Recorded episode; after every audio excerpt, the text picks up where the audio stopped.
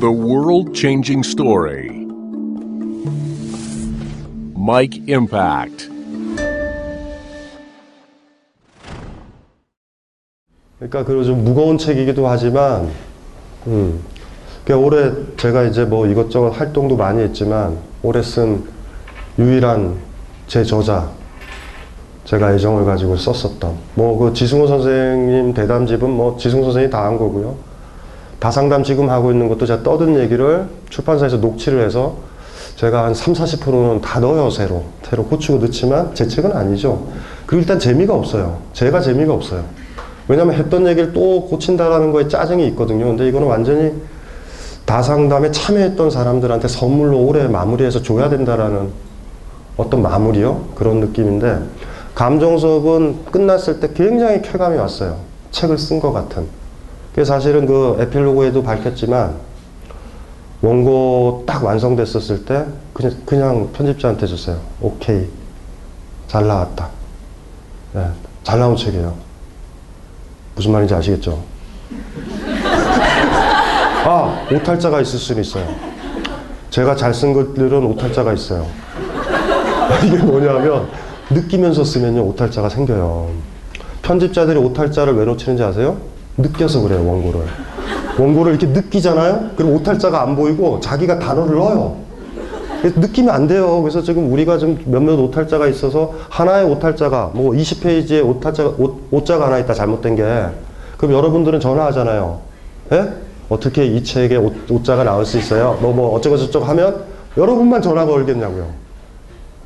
무슨 말인지 알죠? 수백 명이. 근데 왜 이 친구들이 그렇죠? 우리 저, 저, 저 친구 있죠? 저기 저, 우리 저, 저, 우리 저 논픽션 팀에 양희정이라는 친구 밑에 있는 두, 두 사람의 논픽션 팀이 저 친구가 오탈자를 잡았어야 되는데 제, 제가 그래서 희정이한테 물어봤죠. 야, 상훈이는? 그랬더니 희정이가 그랬어요, 분명히. 상, 상훈 씨도 감정 속을 느끼고 읽었어요. 느끼면은 오탈자 못 잡아요. 제가 경향신문 비상경보기 칼럼 쓸 때 있죠. 진짜 잘 쓴 글들은요, 오탈자 난무예요. 그냥 보내요. 너무 좋아서. 그러면 이제 기자들이 잡고요. 근데 진짜 퍼펙트한 원고는요, 제가 마음이 별로 안 들어요. 그럴 때는 막 출력해서요, 뽑고요, 다시 보고요. 그 왜냐하면 감, 영혼 없는 글이라는 게 들키면 안 되잖아요. 비상경보기에 약 5% 정도는 영혼이 없어요. 뭔지 알죠? 그 영혼 없는 글들을 쓸 때, 하지만 펑크는 내면 안 되잖아요. 연재물이니까. 가급적이면 미리 준비해서 영혼을 끌어올려서 쓰려고 하는데, 영혼이 없을 때가 있어요, 영혼이. 사건들이요, 영혼이 없, 영혼이 필요 없는 사건들이 있어요. 국정원 가지고 계속 욕했잖아요. 세 번째 또 사건 가지고 또 쓸 때는 영혼이 없어요, 제가. 분노도 한 몇 번 하니까 별로 안 생기잖아요. 그럴 때는 이제 하나를 써가지고 출력해서 계속 고쳐요, 이렇게. 그럼 그때 기자가 보면은, 어 감동스러운 글이 나오죠. 퍼펙트해요. 교정교회를 볼 필요 없어. 제가 열 번을 봤는데, 그래서 이 책은요, 좋은 책이에요. 오탈자가 많이 있어요. 그래서 제가, 제가 사실 그때 기분이 왜 좋았냐면, 옛날에 또 제 책 중에 많이 샀던 게 한 20만 부 가까이 나온 게 철학이 필요한 시간인데, 그 책도요, 그 편집자들이 느꼈어요. 그거를 봤는데 얘가 편집자잖아요. 오탈자를 잡아야 되잖아요. 첫 교정지가 뭔지 아세요? 그걸로 칠한 거예요. 그거 아시죠? 형광펜. 사람에 대해서 밑줄 치고 막 이렇게 밑줄 치는 거예요. 그때 저는 알았어요. 첫 독자예요. 첫 독자. 편집자는. 첫 독자가 느끼고 읽었다. 이거는요. 이건 사람들이 좋아할 가능성이 굉장히 많아요. 왜냐하면 고급 독자거든요. 근데 요번에 감정 수업도 저도 그렇게 완성을 했는데 희정이가 일단 좋아했어요. 막 희정이가 막 뭐 지가 지가 몇번온 건데요. 새록새록 좋아요 해가지고 막 노처녀거든요. 44살의 노처녀는요. 저자를 하나 만나잖아요. 저자를 하나 만나면 거의 준 애인처럼 저한테 막 기대려는 아주 귀찮은 경향이 있어요. 밤에 2시, 3시에 자기 혼자 삼겹살 구워 먹다고 카톡 보내는 여자가 얼마나 무서운지 아세요? 삼겹살을 찍어가지고. 근데 그 아이가 좋아하는 거예요. 그러다가 원고가 너무 바쁘게 돼서 저 우리 저, 저 상훈군이 심지어 쟤는 23살에 결혼했어요. 지금 아이가 7살이다. 저를 만났으면 절대 그 저런 일을 시키지 않는데 저, 아이도 문제예요. 저 아이도. 애 아버지 같아요? 저쪽 일어나봐 상훈아. 상훈아 일로 와봐. 아 일로 와봐 괜찮아. 방송에도 나오자 저거 촬영도 한다. 이쪽으로 알아. 일로 와봐. 아, 이쪽 와봐. 네. 이 친구 보세요. 이 친구가 아이가 일곱 살이에요. 이쪽 와봐. 심지어 이 친구는요, 패션 감각 탁월하죠? 여기 뭐, 뭐라고 써 있어요? 자연보호. 이, 치- 이 친구의 두 번째 옷이 뭔지 아세요? 예전에 사인할 때 봤어요. 산불 조심. 네, 아버지요.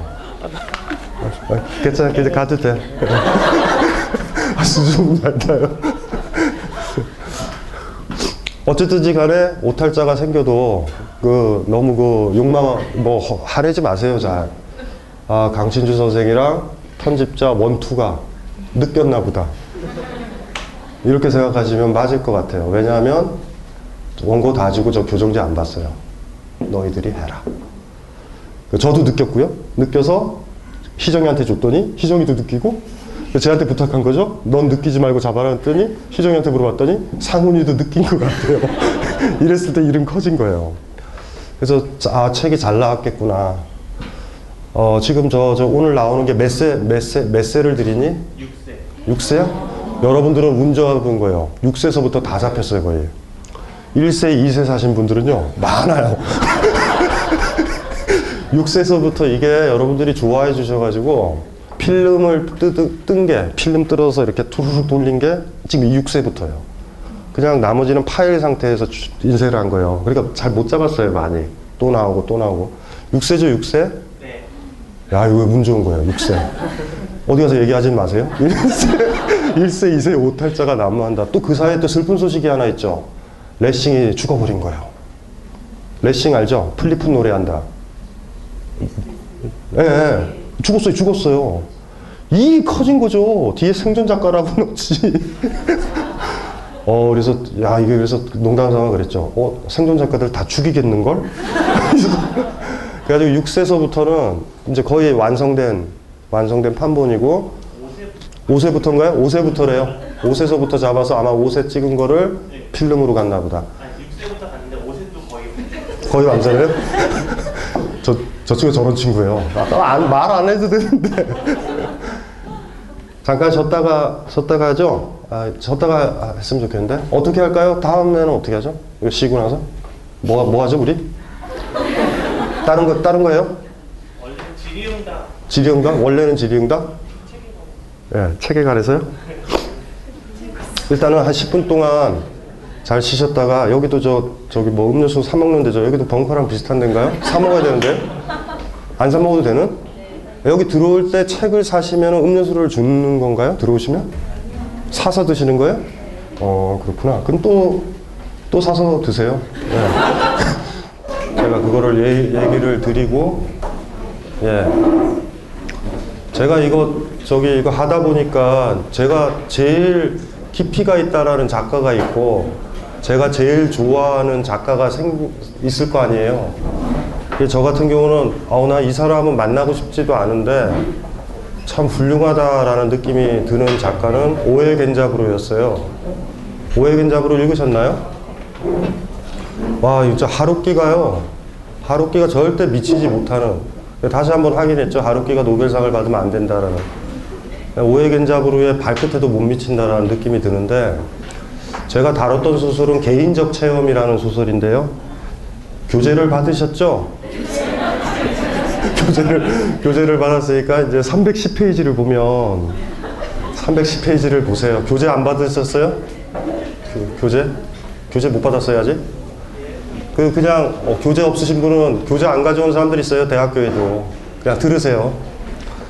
여기 인용문 있죠? 저 이게 너무 아파서 제가 인용한 건데 개인적 체험이라는 소설을 다뤘고 이 311페이지는 적의예요 적의.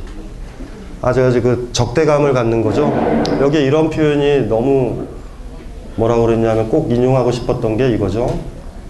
개인적인 체험 중에도 혼자서 그 체험의 동굴을 자꾸 나아가다 보면 마침내 인간 일반에 관련된 진실의 전, 전망이 열리는 새길로 나올 수 있는 그런 체험이 있지.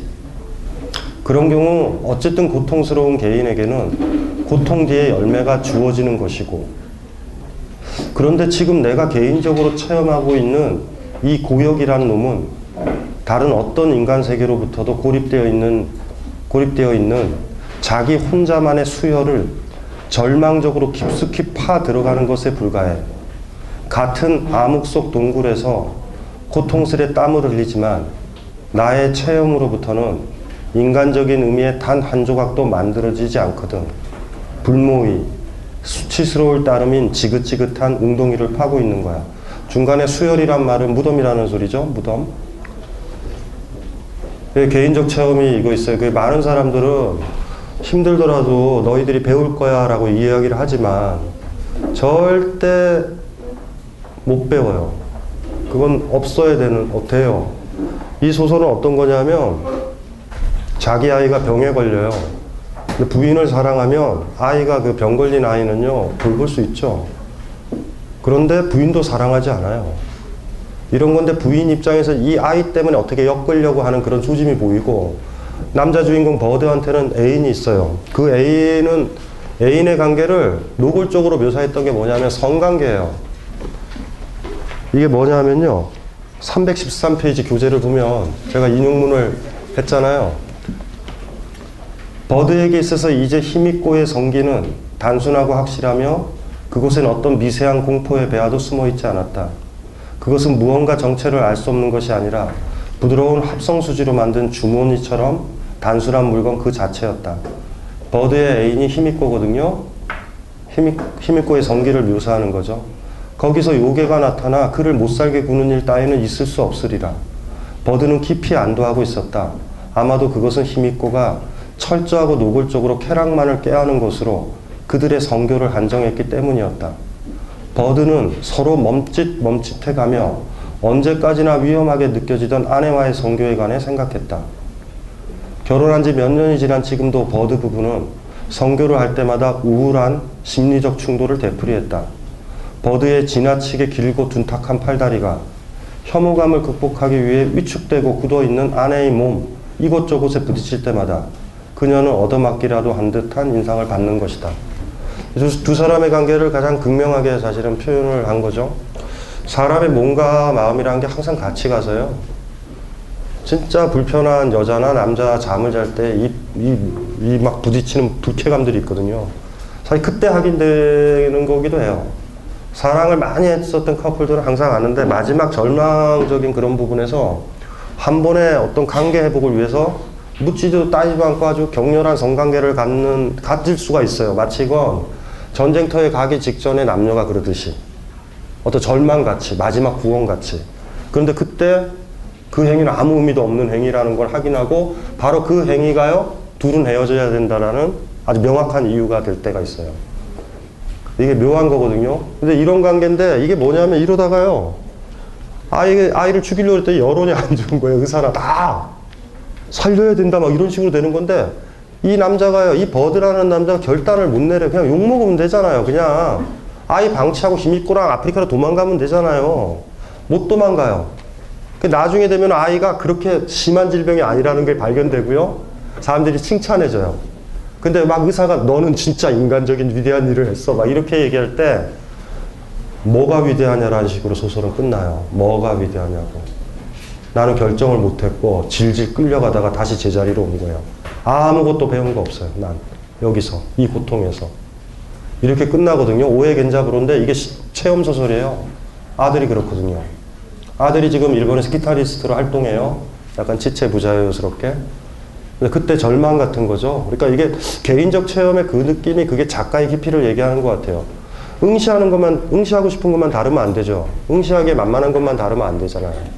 근데 그래서 이거를 이 소설, 이 저기 부분을 쓸 때 제일 막 마음이요. 뭐라 그러나? 아, 더러웠어요. 내가 괜히 읽었다.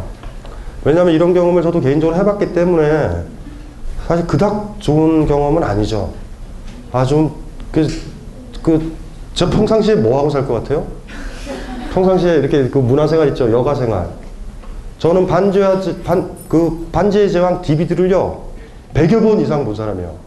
제 취미생활은 반지와 제왕과 해리포터 시리즈예요. 영화는.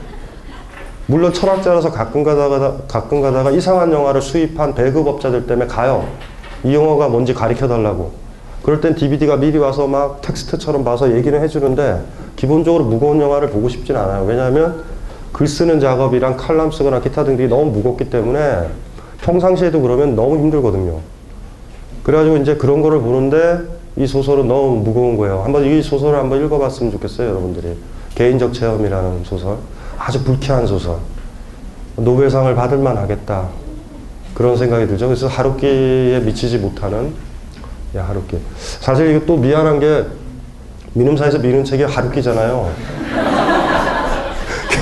올해 민음사의 슬픔은 하루키가 노벨상을 안 받은 거 있죠. 그래서 뭐 색채를 뭐 이런 것도 내고 그랬는데 이 이번에 그 노르웨이 숲이라는 걸 읽으면서 하루키의 그 남루함이라는 걸 참 많이 느꼈어요. 하루키 소설을 제가 진짜 저- 교재를 또 넘겨볼까요? 저도 이거 이거 이제 원고 주면서 어 뭐냐 하면요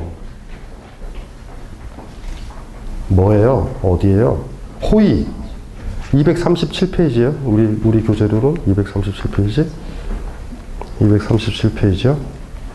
왜냐면 하루키를 좋아하니까 여러분들한테 이 얘기를 좀 드려야 될 것 같아요.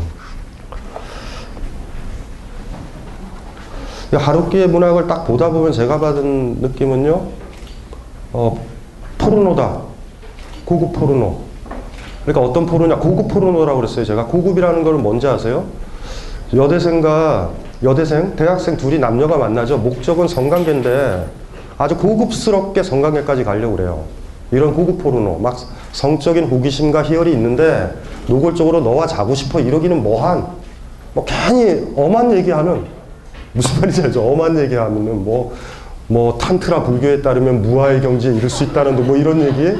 그런 건 아무 상관 없는데 그냥 엄한 얘기 하죠. 뭐, 뭐, 그래서 공연도 가고요. 그래서 어떻게 하면 들이대 볼까 이러다가 그날은 놓치고 뭐 이런, 이런 풋풋한 사랑 있죠? 풋풋한. 목적은 성교인데, 섹스인데, 섹스라고 얘기하기에는 좀 쓰레기 같아 보이는 그 시절이 있었죠. 아, 솔직히 있었잖아요. 사실 그놈이랑 자고 싶었다. 근데 그걸 얘기하니 쌈마이 같아 보이고, 뭐 이런 느낌들이 있었잖아요. 지금도 그런가요? 지금도 그렇겠죠, 뭐, 역시. 그런 느낌의 고급 포르노다라는 느낌. 그래서 제가 독자를 딱 한정했죠. 남자랑 많이 못 잡은 여대생이거나, 어, 남편의 사랑을 못 받은 40대, 50대 여성 중에 문과대 출신의 여자가 읽을 수 있는 소설이다. 이게 제 정확한 정의예요. 근데 사실 이거를 딱 써서 이제 민음사 측에 이렇게 원고를 줄 때 또 부탁을 해야 되죠. 만약에 여기서 한 글자라도 없으면 난 책을 안 낸다. 네. 그래서 그냥 그 냈었던 거예요. 굉장히 실망을 많이 했어요. 읽고서. 그래서 하루키가 노벨상을 받으려고 1Q84를 쓰죠. 그 고급 포르노성을 제거하는 소설을 쓴다고요. 그렇죠? 아시죠? 1Q84에는 그런 어떤 그 간질간질한 포르노성이 없어져요, 많이.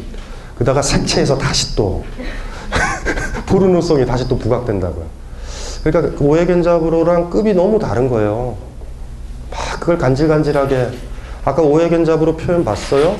히미코의 성계는 말랑말랑한 스펀지와 같다. 얼마나 좋아요, 표현.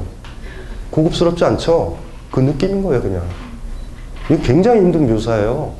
근데 하루키는 안 그래요. 뭐 굉장히 덧칠을 많이 해요. 그러니까 해본 사람들, 그러니까 성관계를 밥 먹듯이 해본 사람들이 딱 보면 알아요. 야, 이거는 완전 판타지다라는 걸.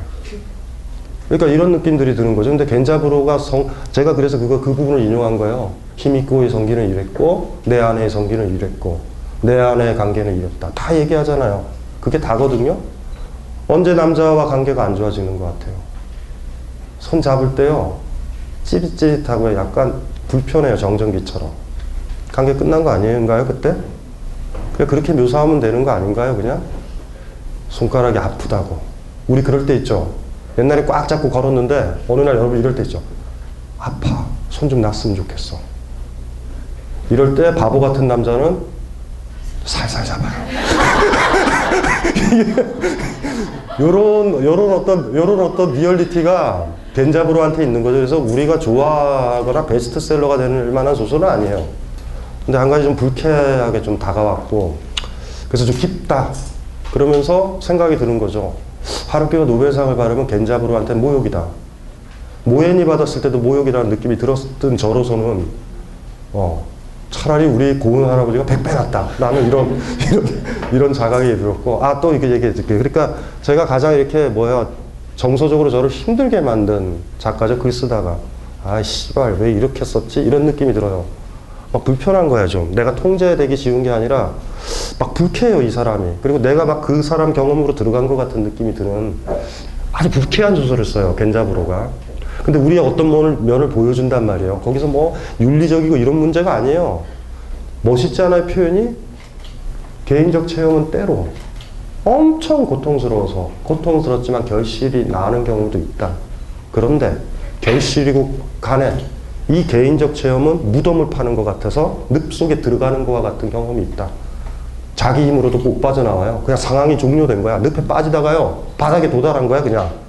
여기 이러고 있는 거야, 그냥. 그냥, 그냥 바닥에서 그냥 죽는 거예요, 그냥. 뭘 배워요, 거기서? 아무것도 배울 게 없는 거예요. 그렇게 끝나요, 그냥. 근데 참 재밌지 않아요? 그 소설을 쓰면 아들이 볼 거 아니에요. 아들은 어떻게 생각할까? 이, 이 아버지의 정체는 뭐지? 죽을 뻔했어요, 진짜로. 근데 아버지는 죽일 깜냥도 안 되는 사람이죠, 사실은. 근데 그걸 툭 던지는 거죠. 부인이 볼 수 있고, 아들이 볼 수 있고, 다 볼 수 있어요. 근데 그땐 그랬던 거예요. 너무 훌륭해요. 그런 어떤 자기의 그, 그 개인적 체험이죠. 그 소설 제목도 개인적 체험이잖아. 어, 보는 순간 이렇게 생각이 들죠. 한 사람의 깊이가 그 사람의 고통의 깊이라는 게 맞다면 꼬맹이보다 어른이 그래도 그나마 꼬맹이를 품어줄 수 있는 이유는 그 꼬맹이가 더 어른이 더 고통스럽기 때문이거든요, 사실. 그렇다 그러면 겐자브로는 만만한 작가는 아니에요. 하루키는 여러분이 안아줄 수도 있어요. 어휴, 그대 이 언니 젖가슴이 그리도 좋았니? 라고 안아봐, 괜찮아. 이럴 수 있어요, 하루키는. 겐자브로는 그렇게 못할걸요? 어, 겐자브로는 안기도 부담스럽고, 옆에 있는 것도 부담스럽고요. 자기 얘기하려고 그러면 하지 마세요. 하루키 좀 불러다 주세요. 이런, 이런. 그래서 그, 저기, 어쨌든, 아, 일본 문학이 만만치가 않다는 그 느낌이 겐자브로를 통해서 들었고, 그런 생각이 들었고요. 저랑 가장 비슷한 인간은 그거 얘기해 줘야 되잖아. 쓸 때, 이거 완전히 내 이야기다. 라는 게, 나스메 소세키 나는 고양이로 쓰이다. 그래서 그 교재를 다시 넘기면, 아, 이거 재밌다. 이거 48개예요. 오늘 밤새서 할, 수- 할 수도 있어요, 이거. 이, 그, 어, 그게, 그게, 그게 뭐죠? 어디죠? 300? 아, 그쵸, 그쵸. 철학자죠. 역시 철학자는 조롱이에요, 조롱. 제가 이걸 얼마나 애정을 가졌냐면요. 글의 문체부터가 경쾌해져요. 그러니까 이제 오해 견잡으로 쓸 때랑 사뭇 다른 문체가 나오는데, 이렇게 저로, 조롱투로. 320이요? 누가 알까? 가장 철학적인 고양이 한 마리가 맥주에 취해 물독에 빠져 비범한 삶을 마쳤다는 사실을. 위대한 철학자들보다 더 냉철했던 고양이 선생은 속속들이 인간을 탐구하는 도중에 비운의 죽음을 맞이한 것이다. 도대체 인간들은 왜 술을 마시는지 그는 정말로 알고 싶었다. 그러니 몸소 술을 마실 수밖에. 비극은 이렇게 호기심에서 생긴 걸까? 생기는 걸까? 치기를 이기지 못하고 물독에 빠져 세상 만사의 작별을 구한 것이다. 인간보다 더 인간을 이해했던 고양이가 죽은 것은 아무도 모른다. 아, 이렇게 이제 시작을 했어요. 이 고양이 멋있는 고양이죠? 술 마시다가 이제 그 인간들은 보니 얼굴이 빨갛잖아요. 지도 이제 비춰보고 싶은 거예요. 물독에. 이렇게 비치다가 빠져 죽어요. 아, 이 조롱 이거 재밌었어요. 저한테 딱 맞더라고요. 나스메 소세키라는 사람이 여기 다뤘던 사람 중에 저한테 딱 맞고 좀 힘들었던 게 오해 겐자브로고 여러분들도 그럴 거예요. 이제 소설을 읽다 보면 제가 이, 이 책의 특징 얘기해 드렸죠. 한 꼭지의 감정에서 소설은 완성이 돼요. 좀 완성이 되겠었거든요. 물론 강신주와 스피노자 감정이라는 입장에서 어떤 지엽적인 걸 다룬 적은 없어요. 그래서 그 소설이 필이 딱 꽂히시면 그 소설을 읽으시면 돼요. 그리고 아마 좀 다르게 보일 거예요. 그래서 몇몇 이제 문학평론하는 사람들이 못 잡았었던 것들을 철학자라서 잡는 게 있거든요. 이제 그런 것들이 있으니까 요거 읽으시다가 좋은 소설 같은 거 한번 얻으셔도 되고 도전을 해보셔도 돼요. 여러분들 읽은 소설들 있죠? 그거 가지고 도전을 해보세요. 싸워보세요, 저랑. 그러니까 제가 이렇게 그 뭐예요. 나는 고양이로서이다 푼 거와 개인적 체험 푼 거와 여러분들이 어떻게 그 읽었는지. 노르웨이 숲 좋아하시는 분들 있을 거예요. 하루키 좋아하시죠? 좋아하실 거예요. 근데 강신주가 싫어한다고 그러지 말은 못하고 좋아하셔도 돼요. 근데 한 가지 제가 단어는 드리잖아요. 많은 남자와 많은 여자와 성관계를 충분히 갖고 사랑을 나눴다면 하루키라는 남자는 사랑을 모르고 소설을 쓴다라는 걸 알 거예요. 그건 100%거든요. 우리 소설에 보면 노르웨이 숲에서 보면은 그 남자친구가 죽잖아요. 자살하잖아요. 그리고 그, 그 몸을 섞어서 삼각 그 세 명이잖아요. 남자 A, 남자 B, 여자. A가 이 여자랑 그 무슨, 무슨 뭐 어쨌든 그 육체적 관계를 갖는데 얘가 죽어버렸잖아요. 얘 죽었죠. 자살하죠.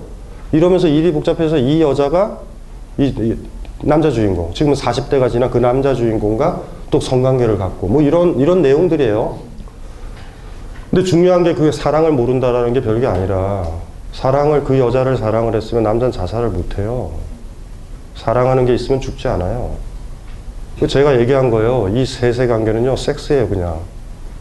사랑을 하면 자살을 못 해요. 사랑하는 존재가 있으면 자살 못 해요. 애완견 하나 사랑해도 우린 자살 못 하고요. 어머니 사랑하면 자살 못 해요.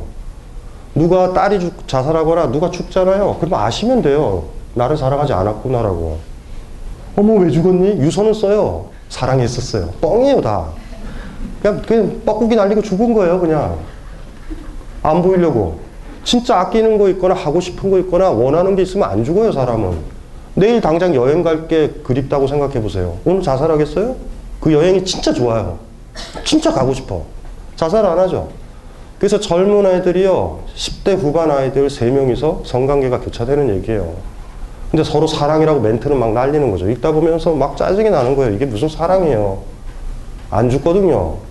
근데 그 남자도 죽은 거죠. 그러니까 막 서로 막 헷갈리는 거죠. 막, 막 헷갈리고 막 그러다가 막 아직도 이제 정신을 못 차리고 이, 이 주인공은 40이 돼도 정신을 못 차리는 거예요. 이 40이 된 이 살아있는 이 주인공이 하루키거든요. 비틀즈의 노르웨이 숲이라는 그 노래를 들으면 노르웨이 숲 아시죠? 노래 들어보셨어요? 어떤 남자와 어떤 여자가 한눈에 빠져요. 우리 서구는 좀 우리보다 좀 리버럴하죠? 그래가지고 그 여자가 일을 해요. 술집 같은 데서나 뭐 호스트인가 뭐 일을 하나 봐요. 이 남자 새끼가 괜찮아가지고 데리고 들어온 거예요. 자기 숙소에. 근데 이 남자 새끼가 여자가 너무 좋은 거죠. 그러니까 내일 졌으면 좋겠어요. 내일도 계속 섹스나 하고 싶은 거예요. 이 새끼는. 근데 그래서 얘기는 했죠. 뭐, 뭐 그렇게 징징거리고 뭐 나랑 있겠다는데 여자가 뭐라고 그러겠어요. 내일 안 갈게 이랬는데 밤에 너무 섹스를 많이 해가지고 남자가 코라 떨어졌을 때 여자가 일을 나가버려요. 그러니까 그 남자가요. 그 여자의 집에 불을 지르는 내용이에요. 노르웨이 숲. 비틀즈의 노래. 질풍 노도의식이죠. 그래서 야, 그게 너무 싫어요. 하루키 소설에 항상 안 나오는 건 주인공들이 일을 안 해요. 나는 싫어요, 그게. 어떻게 무슨 돈으로 이렇게 애들이 막 이러고 있는지 모르겠어요, 진짜. 판타지예요, 판타지. 이게 그래서 이게 문제가 되는 거예요. 저 항상 소설 볼 때 남녀 관계 보면 일을 해야 돼요. 뭔지 알죠? 개라도 키우던가 강의를 하던가 뭐 이런 걸 해야 되잖아요. 우리도 그러고 있잖아요. 근데 아까 그 놈 보였죠? 노르웨이 숲에 있는 그 남자는 불지른 새끼요. 사실은 여자 등쳐먹는 거잖아요. 그런데 또 불질러요. 그 사랑이에요? 뭐예요? 근데 비틀즈가 왜 그걸로 노래했냐면 그 당시가 그런 시대였거든요. 60년, 60년대가. 질풍노도죠. 히피들 있고요. 막, 막, 막 가는 거죠. 부유한 집 아이들이요. 스탠포드 나왔던 아이들이 온 어, 곳에 모이는 거예요. 우드스탁 같은 데서 모이는 거예요. 옷 벗고 마약하고요. 다 벗고 지냈어요. 문명을 거부한다고. 아버지가 부자예요. 철강업자고. 스탠포드 다니는 애들이에요. 예일. 거기서의 사랑이 노르웨이 숲이거든요. 사실은 비틀즈가. 근데 그거랑 하루키의 사랑 세계랑 별 차이가 없어요. 그래서 사실 그런 느낌들이 많이 드니까 누가 좋아할 것 같아요? 직장 없이요? 부모의 돈으로 대학 다니는 여대생들의 사랑이에요. 음. 그래서 조금이라도 알바하면서 남, 남자친구를 먹여 살리는 분들은 하루키 노르웨이 숲 불고 화가 나요. 이들은 왜 돈을 안 벌어? 막 자살도 해요, 쿨하게. 하루키가 좀 그래서 슬퍼요. 하루키의 이 개인적 체험과 깊이에서 도대체 어떤 게 나올지 무슨 말인지 알죠? 오해 겐자부루와 같은 그 어우 막 화나죠. 오해 겐자부루 화나요. 막 불쾌하고. 제가 어쨌든 글 썼을 때 48개 꼭지 중에 제일 찜찜했었어요. 너무 아이 젠장할 왜 얘를 정했을까? 얼마나 좋아요. 나스메 소세키의 그 가벼움. 우리 고양이 선생. 돌아가셔도 슬프지 않는. 그렇죠? 왜냐면 알 거는 다 연구하시고 돌아가신 분이기 때문에 괜찮아요. 네, 어쨌든지 간에 그 저한테는 두 가지가 기억이 남아요. 나스메 소세키는 계속 좋아진다라는 느낌이 들고 오해겐 잡으로는 다시는 안 읽는다. 음. 왜냐하면 사실 오해 겐자브로적 체험은 칼럼 쓰거나 이러다 보면 우리 이웃한테 너무 많으니까 하나 더 추가할 필요는 없을 것 같아요. 그또 문학이 가진 그 또 남루함이 그런 것들이잖아요. 너무 예쁘게 포장하는. 우리 삶은 그렇지 않은데. 그뭐 그런 생각도 좀 어쨌든 들고요. 그쵸? 여러분들도 그렇게 한번 찾아보세요. 그래서 좋은 작가를 하나 딱 하나 잡는다라는 것도 이 책이 가지고 있는 묘미고요. 또 이 책에 그림들 있죠? 사진 같은 거. 있죠? 여기 사진 사, 45장 회화들이 있는데요. 또, 또 가르쳐 드려야죠. 참고로 제일 좋았던 그 역시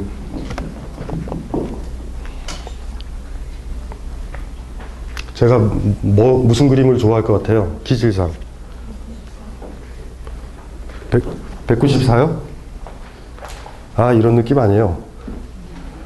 제가 어? 아 이거 저- 너무 추상적인 그림은 소개하지 마세요. 저는 여자를 좋아한다라는 힌트를 드렸잖아요. 그 이상한 추상적인 작품을 가지고 아 그거 있잖아요. 아주 슬픈 여자아이가 옷 벗고 서 있는 몇 페이지요? 240? 교재를 넘겨보세요. 242. 이거 이 아이요. 어 무섭지 않아요? 여자가 제일 무서울 때. 무섭죠? 전 이 여자 보면 너무 무서워요. 어, 사랑하고 싶은 마음을 거의 얼려버리는. 이, 이게 제일 인상적이었어요. 이 사진이. 자세히 얼굴이랑 보세요. 못 만지겠어. 만지겠어요? 어떻게, 어떻게 생각해요? 이거 한번 보세요. 우리, 이거, 이거 뭐, 이, 이런 분이 있다. 뭐 만지겠어요? 이 느낌? 어, 이거는, 이거는, 이거 보세요. 이거. 보셨죠? 어, 이게 무서운 여자거든요. 여자의 이런 면을 남자들은 보지 마세요. 이거 진짜, 진짜 끝장까지 간 거예요. 여자친구가 이러고 있다고 생각해 보세요. 이러고 있어요. 어, 이거 느낌 어떨 것 같아요? 무서워요. 이건 진짜 무서운 거예요. 진짜 모멸감 들 것 같아요. 그쵸? 예. 참고로 그림은 이게 좋았어요. 예. 자, 자, 이제 그, 저, 저, 우리 저 무선 마이크가 있나요? 아, 상훈아, 저기 느끼지 말고. 그림 보고서 느끼지 말고. 무선 마이크 있어요? 거기 없나? 우리 무선 마이크? 마이크가, 돼. 질문하실 분이요. 예, 무슨. 둘은 어떤 사이예요? 아, 모르세요? 이 둘이서 이렇게. 어디 보자. 나, 에? 아니야, 이거 저 남자의 질문 안 받는다 그랬잖아요. 그 제가 아까 전에 그 가장 그 좋아 기억에 남았다고 했던 게 사랑과 헷갈렸던 감정들이었는데요. 그러니까 그걸 읽으면서 지금까지 만났던 남자 친구들에 대해서 아 이때 사랑이 아니라 뭐 이렇게 호기심이나 아니면 끌린 정도였구나 이런 거를 이렇게 정리를 하는 게 되게 좋았었거든요. 그러니까 그, 그 선생님도 그러한 감정을 또 헷갈려 했던 경험이 있었던지. 헷갈리죠. 다 헷갈렸죠. 20대 때 너무 많이 헷갈렸죠. 그 파탄, 파탄 났죠. 그 이혼도 하고 그런 게 다 그런 건데요. 이렇게 다 파탄 나는 거 다 파탄. 감정 수업의 동력은 사실 그런 것들이죠. 그러니까, 그러니까 기본적으로 또 인문학자니까 감정을 숨기, 숨기고 살거나 이러지는 또 못해요. 사실 이거 숨기고 살면 어떻게 글을 쓰겠어요. 그렇죠? 화나야지 막. 정권이 막 이상한 화도 내야지 뭐 어떤 칼럼도 쓰고 그러는 거잖아요. 화 삭히면 그걸 못 써요. 뭐 유사정권 옛날에 유- 이래로 다 그랬지. 뭐 조선조치 시대 때도 뭐 우리가 좋았나? 뭐 이렇게 하면은 그냥 아무 문제 없잖아요 다. 있죠. 헷갈렸던 점 사랑이 아니라 그그 진짜 힘든 게 그런 거죠. 여자분들이 힘들어하는 게 남자들이 되게 모성 본능을 자극해요. 이게 가- 가장 더티한 플레이지만 가장 확실한 플레이이기도 하죠. 네, 무슨 말인지 알죠? 그 모성 본능 때문에 이렇게 애를 데리고 한번 살아보지 이랬는데 나중에 보니까 애가 애, 애기가 아니라는 걸 발견했을 때의 그 황당함. 그냥 슈퍼마켓 아저씨랑 비슷한 아이였다라는 자각에 이를 때 인간의 사랑에 대해서 그 점에 대해서 제가 얘기를 드릴게요. 남자는요, 남자한테 여자는, 여자가 사랑받으려면요, 여자한테 남자는 두 가지를 같이 찾아요. 어머니랑 창녀를요. 그래서 창녀처럼 애인의 가슴을 만질 때 조금 있어서 어머니의 가슴처럼 편안함도 같이 느껴야 돼요. 여자도 남자한테 그걸 찾아요. 무슨 말인지 알죠? 아버지와 같은 거와, 그쵸? 무슨 말인지 알아요? 그, 그, 그 중에 하나가 놓쳐졌을 때 사랑은 붕괴돼요. 엄마로서 남아있어도 남자는 떠나요. 매춘부 창녀처럼 있어도 떠나요. 자기 욕망만 풀고. 두 가지를 같이 가져가야 되는데, 이거는 서양 철학자들도 얘기 많이 해요. 롤랑 바르트도 사랑의 단상에서 얘기하는 거고요. 사랑의 단상에서 얘기를 하죠. 어, 그 정확한 지적이고, 자크락강도 그렇게 얘기하죠. 두 가지가 같이 있다. 돌아보면은 그렇게 생각하면 돼요. 내 남자친구나 내 남편이 왜 나를 떠날까? 뭐였어요? 엄마였잖아. 엄마여도 떠나요. 더럽게 힘든 거예요, 그래서. 더럽게 힘든 거야. 무슨 말인지 알죠? 어. 아, 저기, 저, 저, 사모님이랑 오셨어요? 혼자 오셨어요? 양복 입으신? 같이 옆에? 옆에 가? 그쵸, 제, 제 말이 맞죠? 아, 솔직히 얘기해 보세요. 부인한테 그게 같이, 연애 때는 확실히 느껴졌죠? 지금은, 지금, 지금 물어보세요. 지금은 어떠세요? 지금은 어머니 쪽, 매춘부 쪽, 부인이. 만지고 싶은 여자? 예? 예. 가정 파괴범이죠. 근데 사실 그거에 대해서 서로 고민을 하고 얘기를 해야 돼요. 그러니까 우리가요, 여러분들이 너무 나이브하게 생각하지 말자고. 이제는 심플해졌다라고 생각하면 관계는 끝난 거예요, 사실은. 연애 때는 그 복잡함을 감내했잖아요. 어머니이기도 하고, 그쵸? 그러니까 젖가슴이요, 젖을 먹는 가슴으로도 다가오기도 하고요, 내가 애무하는 가슴으로 같이 다가와야 돼요. 그게 왔다 갔다 해야 돼. 그래서, 어, 막 울 때요, 애인이 꼭 안아줄 때, 엄마의 느낌처럼 안, 안겼다가, 어머, 사랑하고 싶은데, 이 느낌이 막 교차되는 거예요. 이게 교차돼야 돼요. 그러니까 한쪽으로 딱 붕괴됐을 때, 심플해졌을 때 관계가 별로 안 좋아지죠. 그러니까 이런 갈등을 연애 때는 가지고 가거든요. 근데 나중에 관계가 지속되면 한쪽이 붕괴가 돼요. 어, 왜 우리는 이렇게 친해졌는데 헤어지지? 뭐 이렇게 되는 관계들이 사실 그, 그래서 사실 벌어지는 거거든요. 그것도 좀 고민을 좀 해보셔야 될 것 같아요. 예. 남자들한테, 여기 여자분들이 많으니까, 남자들은 여자한테 두 가지를 교차돼서 찾아요. 변덕스러워요, 그래서. 도대체 이게 뭐해? 애가 막 왔다 갔다 해. 애기였다가 남자였다, 애기였다, 남자였다, 애기였다, 남자였다 그래요. 그러네, 어느 날 얘가 남자로만 다 계속 다가올 때, 이럴 때 여러분들은 의심해야 되고 얘가 어느 날 계속 내 품에 안기려고만 그럴 때 이때도 이거 뭔가 지금 뭔가 문제가 된 거예요. 왜요? 엄마를 다른 데서 찾거나 애인을 다른 데서 찾아요. 그 두 가지를 그 두 가지를 같이 가지고 있는 거죠. 와 이건 진짜로 어떻게 도대체 어떻게 살려고 그래 우리는 그쵸? 동물들이 나요 그냥 발전기 있으면 쿨하게 새끼 놓고 헤어지고 이게 더 나은 것 같아. 우린 더럽게 복잡해요 그래서 그래서 그 갈등 구조를 어떻게 유지해야 될까? 뭐 이런 것들은 숙제 같은 거예요. 남자가 어떻게 보는지 이해되시죠? 그렇게 봐요. 기억나시죠? 돌아보세요. 한번 이렇게 어머님 생각해보세요. 딸이 있다고 그러지 말고 돌아보시면. 그쵸? 그러다가 어느 순간에 너무 편한 사람으로 내가 그, 그렇게 돼버리면서, 그쵸? 경험 해봤어요? 응. 경험은 해봤어요? 경험해봤어요? 여자에 대해서? 그런 느낌 들 때 있죠. 요 갈등 구조가 20세기 인문학자들은 정확하게 잡고 있어요. 롤랑 바르트도 사랑의 단생에도 잡고 있어요. 이렇게 얘기하죠. 전문, 전문 용어를 써야지 또 좋아요. 롤랑 바르트 이래요. 생식기적 사랑과 모성애적 사랑이 같이 있다. 사랑은. 생식기적 사랑과 모성애적 사랑이 같이 있다. 그게 왔다 갔다 하는 거예요. 왔다 갔다 해야 돼요. 왔다 갔다, 왔다 갔다, 왔다 갔다. 동일한 대상에서 두 가지를 찾는 거예요. 황당하죠. 힘든 거죠. 근데 돌아보면 여자도 남자한테 그럴 수 있어요. 두 가지를 찾을 수 있어요. 그럴 수 있어요. 이건 잘 모르겠어요. 왜냐면 락강이랑 롤랑 바르트는 남자거든요. 여자는 어떻게 생각하는지 그건 모르겠어요. 여자는 어때요? 여자도 비슷해요? 여자는 좀 다를 것 같아. 비슷해요? 비슷해요?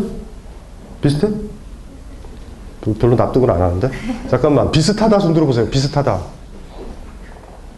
아, 앞에 몇몇의 변태를 빼놓고는 우린 다르다. 다르세요? 어떠세요? 지금 이게 경험이 있으시잖아요.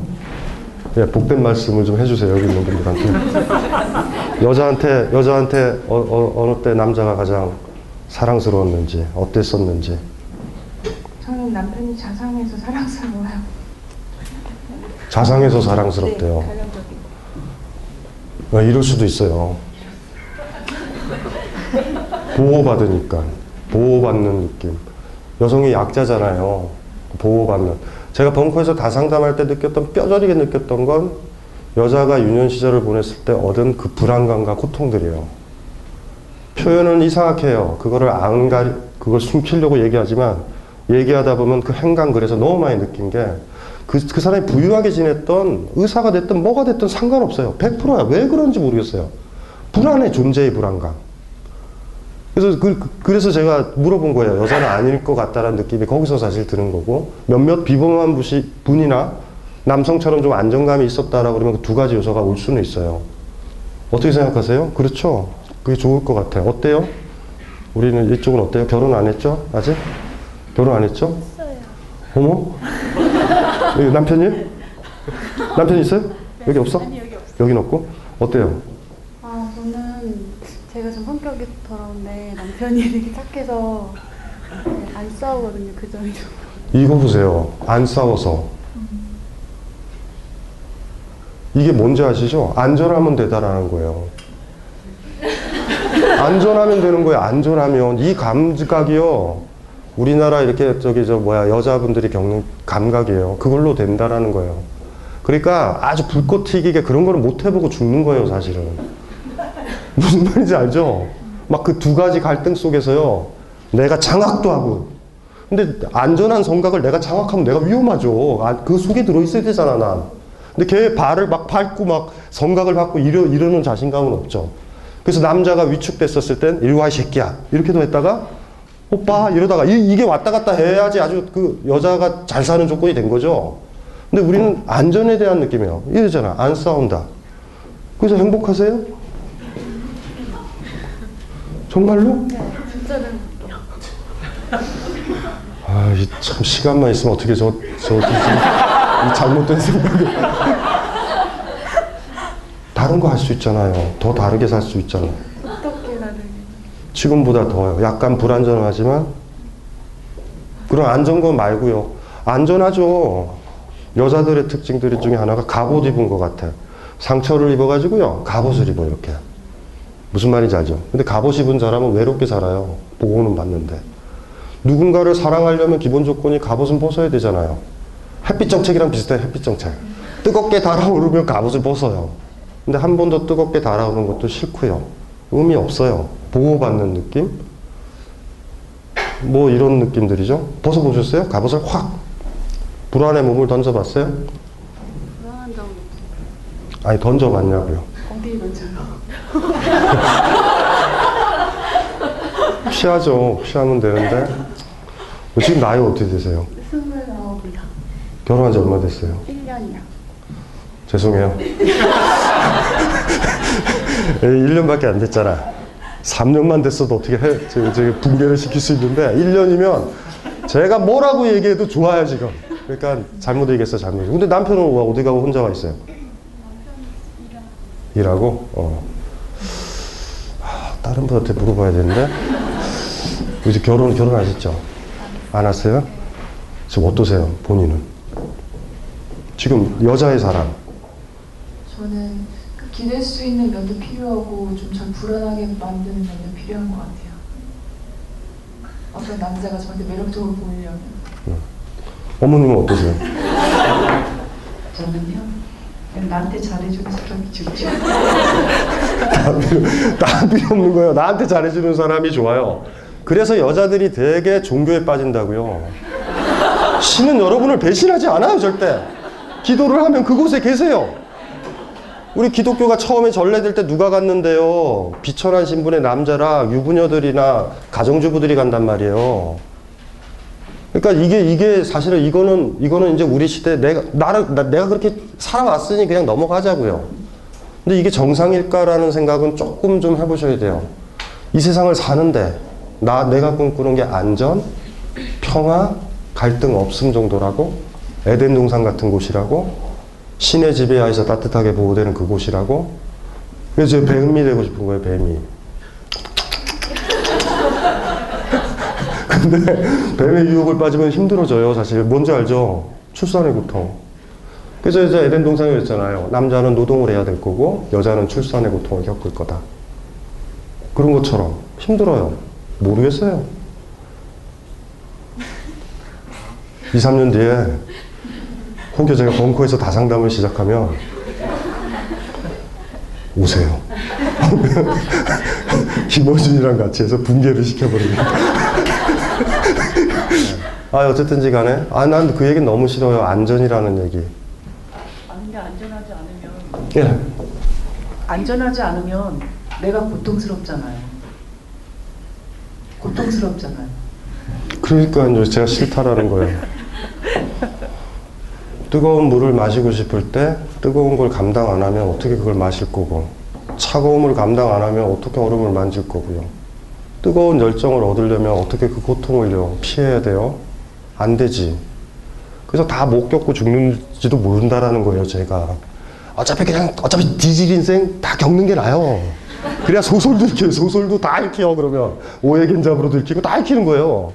근데 어쩌면 우리가 너무 안전을 추구하지 않을까. 이 안전에 대한 감각이요. 감정을 죽이는 지름길이라고. 평화로워요. 그레고리안 성가. 집에 그레고리안 성가가 울리는 거예요. 어, 종묘제약 같은 거 울리는 거 평화. 남편 거칠지 않아요. 어, 목자세요, 목자. 나 양, 목자. 이러, 이- 이게 좋을까라는 문제죠. 감정은 언제 생겨요?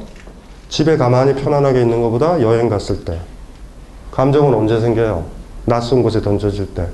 감정은 언제 생겨요? 나와 다른 사람과 부딪힐 때. 그러면 당연히 나와 다르니 상처도 내가 받죠. 이런 상태인데 우리가 감정 수업을 하자고 그러는데 안전한 게 좋아요. 뭐 하는 거예요? 이렇게, 이렇게, 이렇게 읽으실 것 같아. 안전한 집에서 이렇게 읽다가 나가면 이렇게 된다? 이거는, 어, 이거 뭐야? 분노심? 이런 거 뭐야? 이거 지운다. 우리 남편 만세. 그래서 동그라미 키고 여기 있으면 좋고다. 이러실 거 아니에요. 저는 그, 그, 그런 감정들을 다 살려야 된다라고 보거든요. 감정은 똑같은 거라서 어떤 감정인지 모르죠. 물 있죠, 물. 얼었던 얼음이요. 녹아서 물이 되잖아요. 그게 네모난 데 담길 수도 있고요. 세모난 데 담길 수 있잖아요. 네모난 게 기쁨이라면 세모난 게 슬픔일 거예요. 근데 이건 의심해야 되죠. 나는 기쁨의 감정만 있고 슬픔의 감정이 없다. 이건 삐친 거예요. 감정이 이렇게 그리는 거 아니에요? 파도처럼?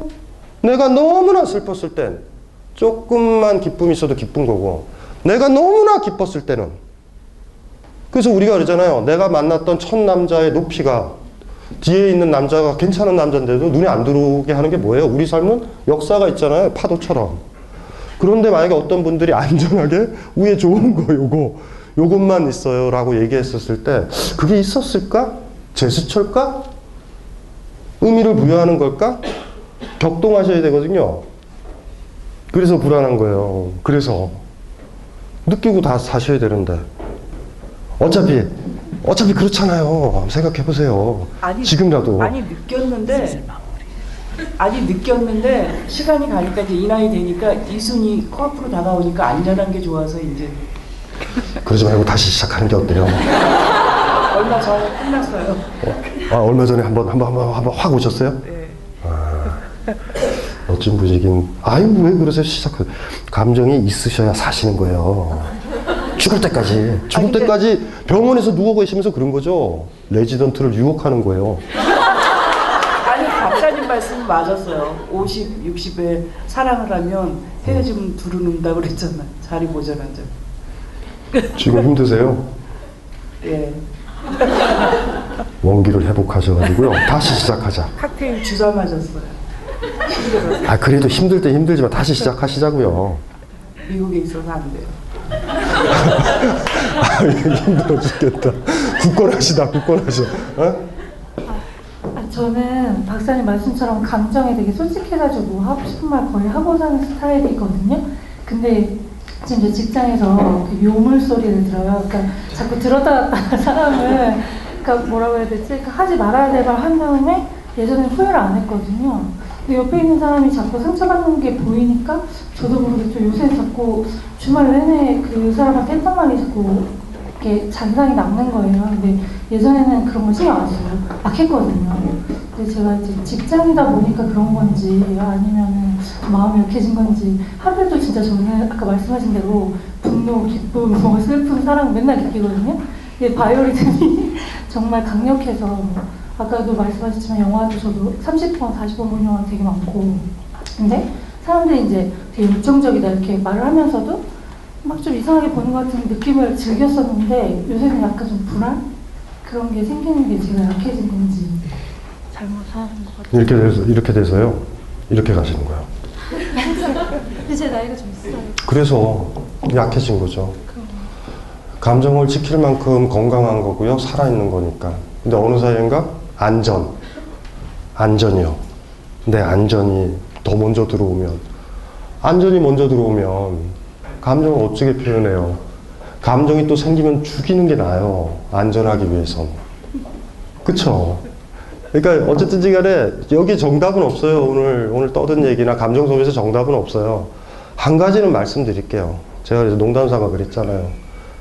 마지막 돌아가시는 병실에서도 레지던트를 보고 가슴이 울려요. 그러면 살아있는 거야. 그런데 병실에 들어가 가지고요. 해탈을 해보시는 거예요. 다, 다 그냥 편안하게 세계는 안전한 거야. 뭐 이렇게 봤을 땐 살아계시지만 난 이미 죽은 거 아닌가. 라는 이런 생각은 솔직하게 하셔야 되는 거죠. 이제 그런 문제예요. 어떻게 할지는 모르겠어요. 여러분들 각자가 그 감정을 어떻게 지켜나갈지, 어느 순간에 포기해야 될지, 안전이라는 걸 내가 도모해야 될지, 그래도 안전한 게 좋아라고 할지. 근데 한 가지 얘기 드리면요. 안전하게 어디 보호되잖아요. 안전하게 지내다가 안전하게 나이 들어서 안전하게 간으로 가요. 모르겠어요. 그 주어진 시간인데요. 그 시간 동안 우리가 어떻게 살아야 될지. 요거는 숙제로 가지고 가야 돼요. 이거는 제가 밀어붙이진 않아요. 이거 밀어붙이면 일이 복잡해져. 제가 AS를 해줘야 되거든요. 해가자! 이렇게 할 수는 없는 문제예요. 이건 여러분들의 문제인데, 한 가지 중요한 건 그런 거죠. 그런 자각을 하시는 건 괜찮은 것 같아. 아우, 지금은 싫어요. 그런 느낌이 들면 난 그걸 죽이려고 해요. 힘들어요. 주사도 맞았어요. 너무 힘들어요. 그쵸? 그럼 그거 가지고 계셔야 돼요. 근데 한 가지 중요한 건 몸이 회복된다면.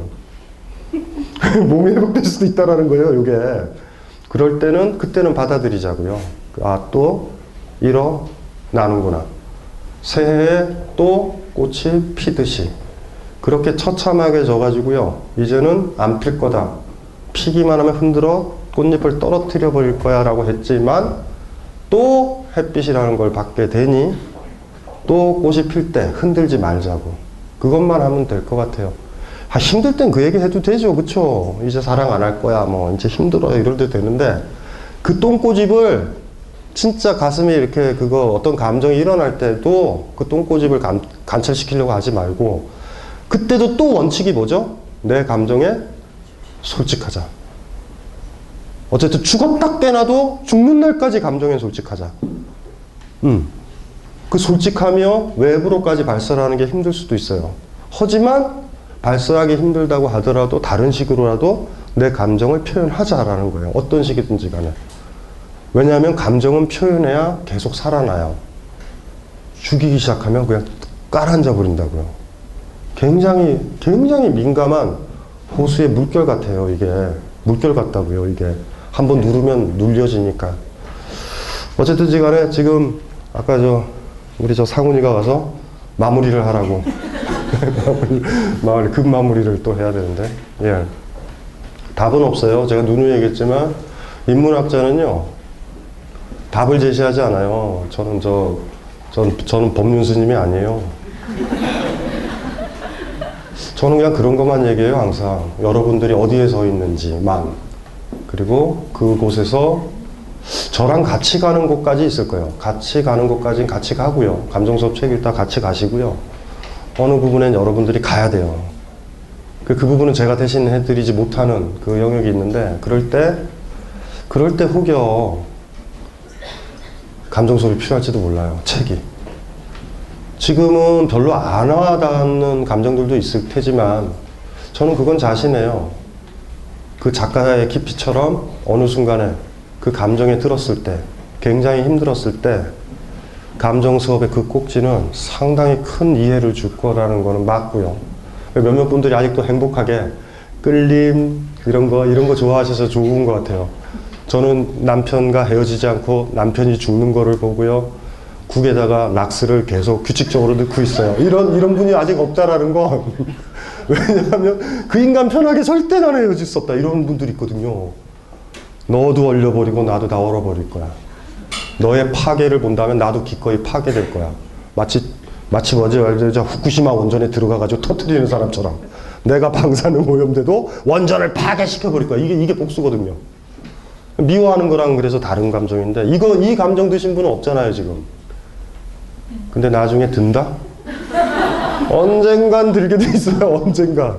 48가지 중에 반드시 다 거치고 죽을 거예요. 저주죠, 저주. 그래도 거치고 죽어요, 어쨌든. 그래서 지금 이제 책을 다 보시다가요, 눈에 들어오는 것만 먼저 보시고, 나중에 좀 미리 읽어두신 분은 도움이 되고요. 조짐이 나오니까. 감정은 어떤 예언이거든요. 어떤, 어떤, 어, 저 사람한테 끌린다 그러면 사랑을 갈 가능성이 상당히 많죠. 사랑은 아니지만. 마치 그런 것처럼 다 연결돼 있으니까요. 그래서 사전처럼 잘 꽂아서, 어, 중고 서점에 내놓지 마세요. 중고 서점. 절대 중고서점 이런 거는 저를 두 번 죽이는 짓이에요. 사질 말던가 중고서점 사전처럼 잘 꽂아놔가지고요 도움 되실 거고 본인이 도움 안 되면 자식들한테라도 주는 그런 훌륭한 책으로 그냥 갔으면 좋겠고요. 상우랑 우리 저 뭐 하자 이제 사인 사인해야 되잖아. 사인은 어디서 하지? 지금 나가라는 거니 카페에서? 어? 그건 아니고? 예. 그러면 책 받으셨고요. 그러면은 우리 우리가 좋아하는 즐거운 사인회와 그리고 아까 사진 찍자고 저한테 쭈삣쭈삣하게 얘기하셨던 분이 있는데 전 초상권이 없으니까 그냥 같이 사진 찍으면 돼요. 그래서 예 이제 이걸로 마무리할게요. 예. The World Changing Story. Mike Impact.